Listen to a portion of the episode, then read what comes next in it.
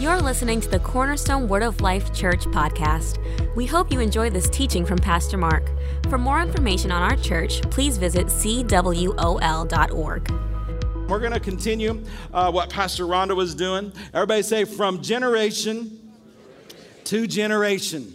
I thought Pastor Robert was going to get off on my message today. From generation, say it again, say, from generation to generation. And so, Pastor Rhonda, had her uh, scheduled to do those two Sundays uh, before. Uh, any, and I'm so grateful for what she's done. I believe that legacy and talking about generations is important. Now, I want you, uh, uh, don't act like you know this today because I'm telling you, um, as a whole, as you look around the nation, uh, we could be in trouble if we don't do something. You said, well, we're already in trouble. No, I said, we could be in trouble. I don't think what you're seeing now is real trouble. You might think it's real trouble, but that's nothing compared to what can be if, if this nation becomes totally godless. And so you and I can stop that. No, no, no, listen to me. You and I can stop that. And, and it really depends on you getting a hold of this. Ecclesiastes, this is an interesting one. I don't think I ever preach out of Ecclesiastes except for uh, uh, one other verse. But, uh, you know, two's better than one, threefold cord not easily broken. But Ecclesiastes 1 4 says, One generation passes away and another generation comes. We say, well, that's not much revelation. Because if you're born on the earth until Jesus comes, you're going to die. I, nobody's happy about that. I, we're not getting up below, but isn't it true? And there's not a lot of revelation in that until you understand that God deals with generations. And what is a generation? Well, in the Bible, you see either 40 year or 80 year is a generation. But it's interesting right now, um, even in uh, our society, people, they, they're doing this. I don't remember this when I was a child or a teenager or college, where they named the generation. You know, um, it, you know, when someone calls you a boomer, uh, that's not usually a compliment on their behalf. But I'm proud to be one. I'm still alive. Hallelujah. Um, so, you know, if, if you millennials want to still call us boomers with an attitude, fine. You know, or they got centennials or Generation Z, and how do they name them? But really, this is the point I want you to get. Even within that, there are characteristics about that generation. And God sees you individually, but He also sees generations. And I want, you, I want you to understand this. Hebrews chapter 3, verse 10, the Spirit of God, through the writer of Hebrews, talking about the generation that was uh, supposed to go into the promised land. He says, Wherefore I was grieved with that whole generation. Pastor Rhonda, can you give me a Kleenex? I was grieved with the entire generation. Why was he grieved with the why was he grieved with the generation? Because they didn't obey him. Because they had unbelief. Because he made a promise and they didn't mix faith with it and possess what God had given them. He was grieved. So God can be grieved with an entire generation. So let's go back to thanking Him. Hang on. Acts chapter 2, verse 40. And with many other words did he testify and exhort, saying, Save yourself from this untoward generation. The New Living Translation says crooked. The Amplified Classic says perverse wicked, and unjust. We come into a time when we look around and we can see that, that around us that the generation is becoming crooked, per- perverse, wicked, and unjust. Yet, God has a plan for a generation. I've been praying, and they can tell you this on Wednesdays, probably for two or three years. I get to praying for the third. Do I got any 30 and unders in the room? Come on, wave at me, shout a little bit, make some noise. Here, good amount, good amount of you, and I'm sure there's people watching. I've been praying for you for the last three years. And you see, a lot of people, and my friends that are my age, boomers, look around and say, What's wrong with them? Why are they acting that way? Why do they believe that way? Why are they talking that way? I'm not talking about y'all, I'm talking about a generation. I'm, I'm talking mostly about unchurched, backslidden who have walked away from God. But you see, things are going to change because there's enough 30 and under in this room, even in just in this room, to change some things. But what I, what I want you to see is um, what God calls you. And so I pray this out. I've been praying it for a long time now. I've been calling you the generation of the upright. The generation, you see, God calls those things that be not as though the way He wants them. And He calls this upcoming generation, especially 30 and under, He calls you the generation of the upright. He calls you the generation of the upright. You see, other generations may have uh, call you something else, but God calls you. Everybody say, this generation, 30 and under, God says, they're the generation of the upright. Now, Psalms 112, verse 2 says, His seed shall be mighty upon the earth, the generation of the upright shall be blessed. The, and you can say, well, that's just talking general. I know it's talking general, but God is also now talking specific. This is a rhema word. This is a word from the word to this generation. You are the generation of the upright. I don't care what it looks like. I don't care what it feels like. I don't care what they say. I don't care except for I care what God says and what God declares. And God declares those 30 and under to be part of the generation of the upright. But let me tell you this. Uh, everybody else, um, don't get mad at me because I'm not talking about us. I'm talking about in general. The reason that the younger generation is so messed up, it, it's, it's all the devil's fault, right? It's those liberal teachers. It's the liberal teachers. It's, it's the news media's fault. No, it's not. You can blame anybody you want.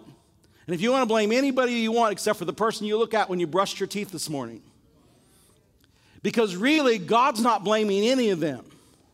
He's holding the generation above them at fault. Now, this is going to get better because everything can change. Because everything can change. Watch, watch this Psalm 17, verse 17 and 18. Lord, I need encouragement. I'm going to encourage you. Hold on. Oh God, thou hast taught me from my youth and hitherto have I declared your wondrous works. Now also, when I am old and gray headed, whether you cover it or don't. Now also, when I am old and gray headed, within yourself, if that's you, say, That's me. Oh God, that is me. Oh God, forsake me not until. Come on, y'all. I'm talking to everybody 30 and older now. I'm talking to everybody 30 and older now. Watch this. Until I have showed, until I have proven, until I have given this, your strength unto this generation and your power to everyone that is to come. It is our job, 30 and older. You, you want to save the United States of America? Yes, you got to pray, but we got to show them the power of God. Listen to me. Isaiah 10, Isaiah 10, 27 says it's the anointing that will destroy the yoke. What, the, what this generation needs is the anointing. And if you carry the anointing, they need the anointing. We cannot blame liberal teachers, a media, a, a, political system, a government, whatever. The fault lies on the church of the Lord. It lies on parents. It lies on ministers who have taken the power of God out of church, afraid to preach the truth because somebody's going to leave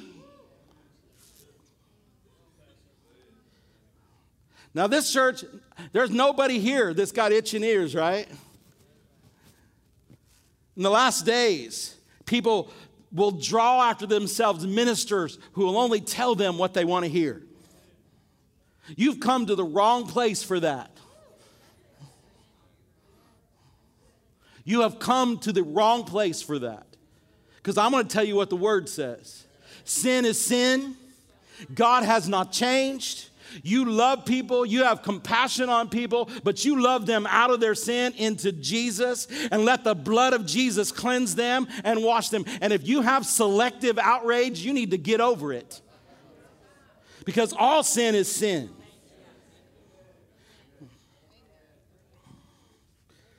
They need the power of God. Come on, this is Cornerstone Word of Life Church. You see the power of God on a regular. Come on, what's our slogan around here? We're raising up a. You think that's an accident? We're, we're raising, it was when the Lord gave it to me, I didn't think about this stuff. We're raising up a what? From, to do what? To know Him and to, to know Him and to what? To know him and to what? From generation to generation. It's our job. We're so blessed around here. We've got great um, young adult pastors. We've got great youth pastors. We've got great children's pastors, children's leader. We even in the nursery, they're teaching them about the things of God from the moment you put them in there until the moment they graduate. They're hearing about God. They're hearing about His power. Amen. We're, we're as a church body, we're doing what we need to do about showing them the power of God. But it the truth what this generation needs. They need the power of God. What did he say? What did he say? Because I got ahead of myself and got away from my notes. Until I have shown your strength unto this generation and your power to everyone and your power. See, that's the answer. They need the power of God. They need the power that delivered me and delivered you. They need the power that healed me and healed you. They need the power of God to come on them and they can speak with other tongues and lift their hands and give glory to God and be raised up out of a dunghill to sit with the princes. Amen. But only the power of God can do that. See why I was awake all night? Hallelujah. Luke 24, 49, and behold, I'll send forth upon you uh, what my father promised, but remain in the city of Jerusalem until you be clothed. What this generation needs is they need clothes from on high. They need the power of God administered to them. And then Acts 1 8, after you, you know, talks about receiving the power of the Holy Ghost. What does this generation need? They need the power of God. Whose responsibility? It's mine.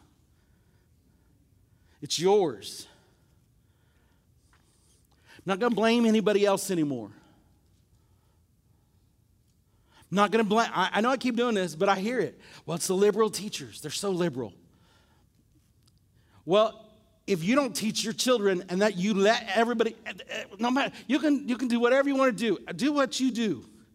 Follow the Holy Ghost. But one day your child's going to have to stand up. And you need to teach them the Word of God and what to believe now. And if a teacher has more influence over your child than you do, then they're not seeing you live the way you ought to live at home.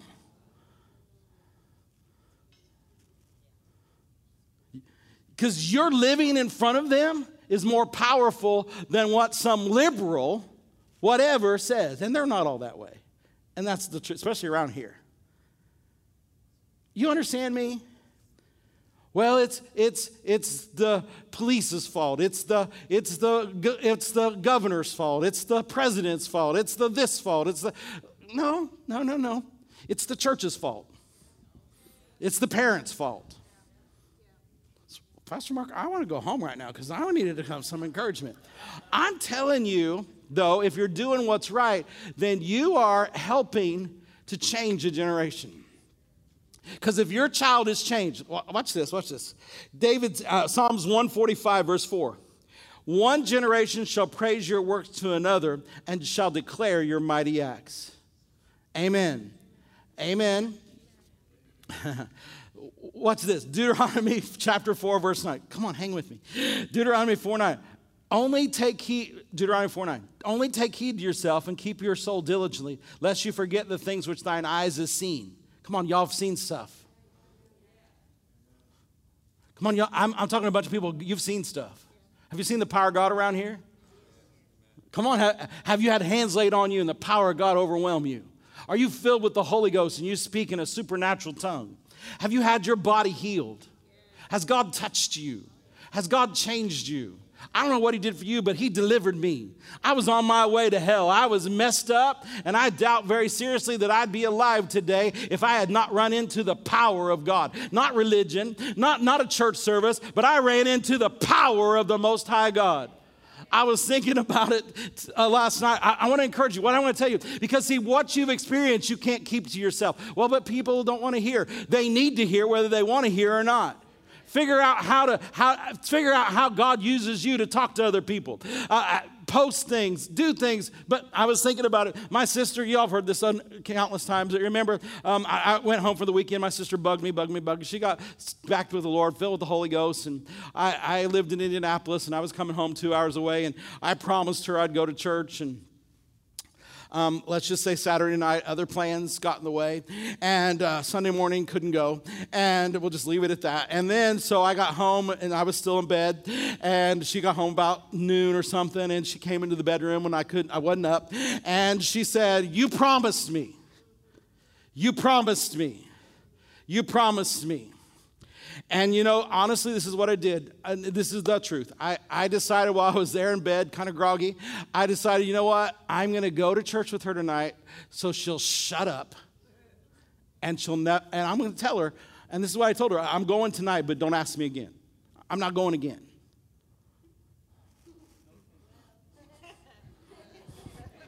I'm not going again. That was my plan. Shut up, and I'm not going again. So you can see that how that worked out. But I remember walking into that little church, and this woman was up preaching, which I didn't know was a deal. And I remember my sister sitting me down in a pew. And I remember the lady that sat behind me. She was a wild Holy Ghost woman. Woo! And I remember sitting in front, and I think my sister strategically set me in front of her. And I remember this woman behind me, and I'd known this woman forever. We were friends of the family. Of course, we're a, little town. I said, and, and I didn't know it till later, but that woman sat behind me and prayed in other tongues, focused them right at me the whole service. And at one time, this is the truth, I felt my head go backwards a little bit. Like, this is weird. But I needed to encounter the power of God. And when that woman double dog dared me to cross some line, I got up in my cowboy boots and went up front. I remember I was having that urban cowboy phase. And I went up front and shook in my boots for 45 minutes, and the power of God delivered me and set me free. I'm delivered and set free because someone dared to believe. A generation this woman was older than me. She was an older generation than me. But but i remember uh, there was a lot of us that young. She would pray for us. She would and she was crazy. But i love her crazy because she was crazy in love with jesus one generation. So, what's your job? Well, maybe your job is to pray. Maybe your job is to bring. Maybe your job, it, whatever you are to do, I'm telling you that God is looking for every generation to transmit his power. Everybody say power to the next generation. Not religion, not words only, but the power of God because it's the anointing that destroys the yoke of bondage. It's the power of God that sets the captives free. It's the power of God that will sustain you when everything else. Yes, you need the word, but the word should produce the power of God. That your faith would not rest in the wisdom of men, but it would rest in the power of God. What this generation needs, they need some power. Amen where was I? We're, we were talking about, we were talking Deuteronomy. Only take, it says,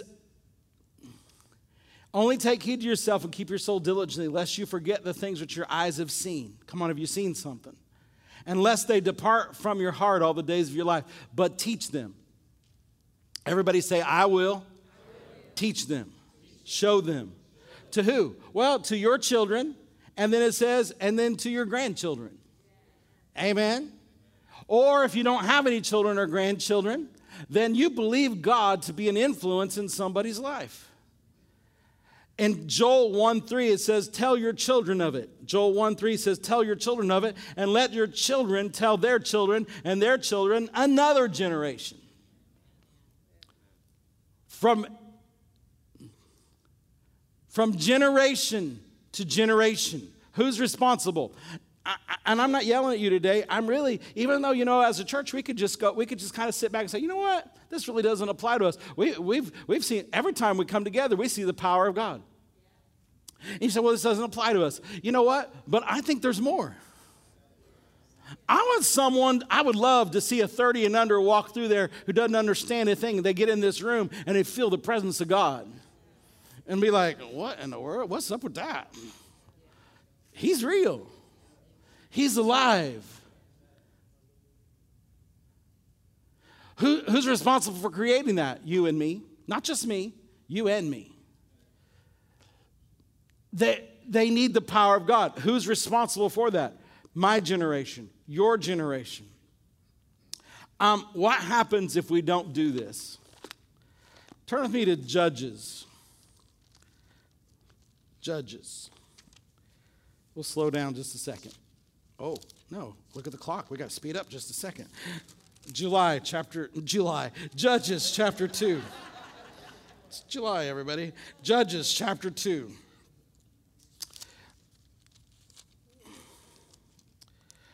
Verse 6. And when Joshua had left the people, let, us talk about Joshua just a second. Who was Joshua? The son of Nun. Yes, good, whoever said that. Joshua, the son of Nun, yeah. Who was he? Before he was a deliverer, who was he? He was a servant. He was serving the generation above him. He was Moses' servant. He was Moses' helper. He was Moses' go get the donkey. He was Moses' go pick up the dry cleaning. He was Moses' whatever Moses needed. That's what he did. It wasn't really glamorous, but he just served him. He just served him. And as Moses was ready to depart, God told Moses to lay hands on Joshua. Oh, I believe in the laying on of hands. And I believe in the law of contact and transmission. And I believe what is on one generation can be given to another generation and even greater by the Holy Ghost. And when, God, when Moses laid hands on Joshua, the Bible says the wisdom that was on Moses came upon Joshua. What was that? That's the anointing. That's the presence of God. In other words, Joshua, you can't do what you need to do without the anointing that's on Moses' life. So, whether some young Joshua stud thinks he can do it on his own, I'm going to change everything, you would be unscriptural. Because you need what's on the previous generation. You got to pick that up Come on, Elisha, you've got to pick up what was on Elijah before you can do the double. So you don't discount what was before you. You pick it up, embrace it, maybe clean it off a little bit, and then you take it to your generation. But you've got to get it from the generation before you. And if the generation before you has suddenly decided that the power of God is no longer important, they're more concerned with how many people are in a chair than how much of God is in a people. But we can change that. We can, some of you looking at me kind of funny today, but that's all right. You get what you get. Hallelujah. I'm telling you, God wants to use you. I'm telling you, if you've arrived for such a time, Esther man and Esther woman, You've arrived at the kingdom for such a time. You've got it on the inside of you. You're the temple of the Holy Ghost. The same power that raised Jesus Christ from the dead is living on the inside of you. God's power. So it was on Moses. Moses laid hands on Joshua, and now Joshua is not only walking in what Moses did, now he's got more, and he takes a generation. A generation that the previous generation said we can't go in. A new generation says we're going to get our promised land. Oh, I could stop and, ooh, but we got to go. Hallelujah. Listen, listen, listen. And so here in, in we're in Judges, not July, but we're in Judges chapter 2. Aren't you glad July is gone? Hallelujah. And so, and when Joshua had let the people go, the children of Israel went every man into his to his inheritance to possess the land. And the people served the Lord. So Joshua, those him and Caleb trained up, they get in their promised land, and everybody say, everyone say it, they all serve the Lord. They all serve the Lord. They all served the They were possessing their the walls were falling. They were eating those big grapes on a regular basis. They were living in houses they didn't build. Man, the vineyards that they didn't plant, they were taking it all in. They were living in abundance. They were having a party. God gave us this. God gave us this. God gave us this. God gave us this. They are happy people. Hallelujah. And when they, it says, in all the days the elders outlived Joshua. Now there's a group of people that outlived Joshua who had gone into the promised land, who had seen all that the great works of the Lord that he did for Israel. The Josh, then Joshua the son of Nun, the servant of the Lord, died, being 110 years old. And they buried him. And then verse 10 And also all that generation were gathered unto their fathers. They all began to pass. And there arose another generation after them, which knew not. One generation later. Come on, the greatest possible generation that ever lived on the planet who wandered in a wilderness for 40 years. After their parents said, You brought my children out here to die, God says, I'm going to show you something. The generation that marched around, come on, didn't they have some stories to tell? they walked around the walls of Jericho and saw them all fall. They're living in houses they didn't build. They left an inheritance to their children of natural things, things that vineyards they didn't plant. They possessed the land that God gave them, but they forgot to tell the next generation to serve God. They forgot to teach. God warned them over and over again. You gotta, you gotta bind these things around their neck. You gotta teach them every morning and every night. You gotta show them who I am. And one of the greatest generations that ever lived on the planet Earth, the next generation didn't know God. And that is not happening under my watch. And you can either join me. Are you ready? Come on, y'all. Do you know him? On, it's time to make him known. His power changed my life. His word has set me free. His word has healed me and delivered me and blessed me. And He gave me such a good life and such a good wife because it rhymes. Hallelujah. And, and, an ama- I was just thinking, and I live in an amazing house and I, I, I, I live in an amazing country and I, I have a wonderful place to come worship. And I don't have time to complain. I don't, I don't have time to be bitter. I got to raise up a generation. I got to raise, and I need you to help me raise a generation. And I need every 30 and under to understand that what we're putting in you, you've got to tell somebody. You've got to help somebody. Hmm? Hallelujah.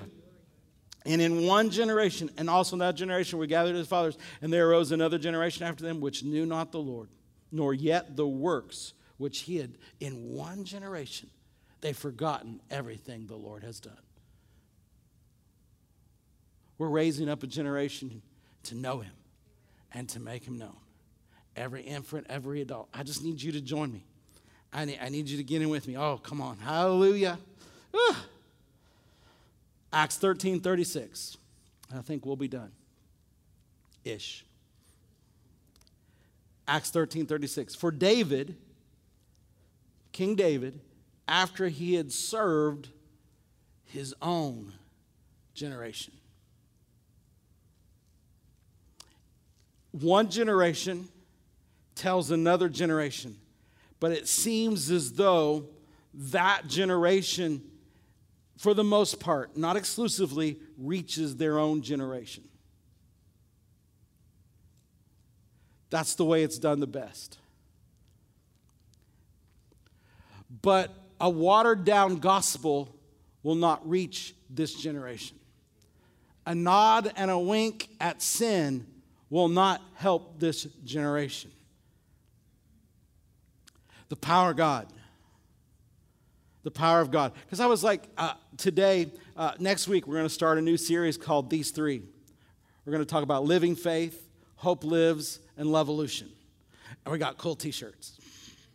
You're going to buy one. It's awesome. Wesley has outdone himself. I'm just telling you.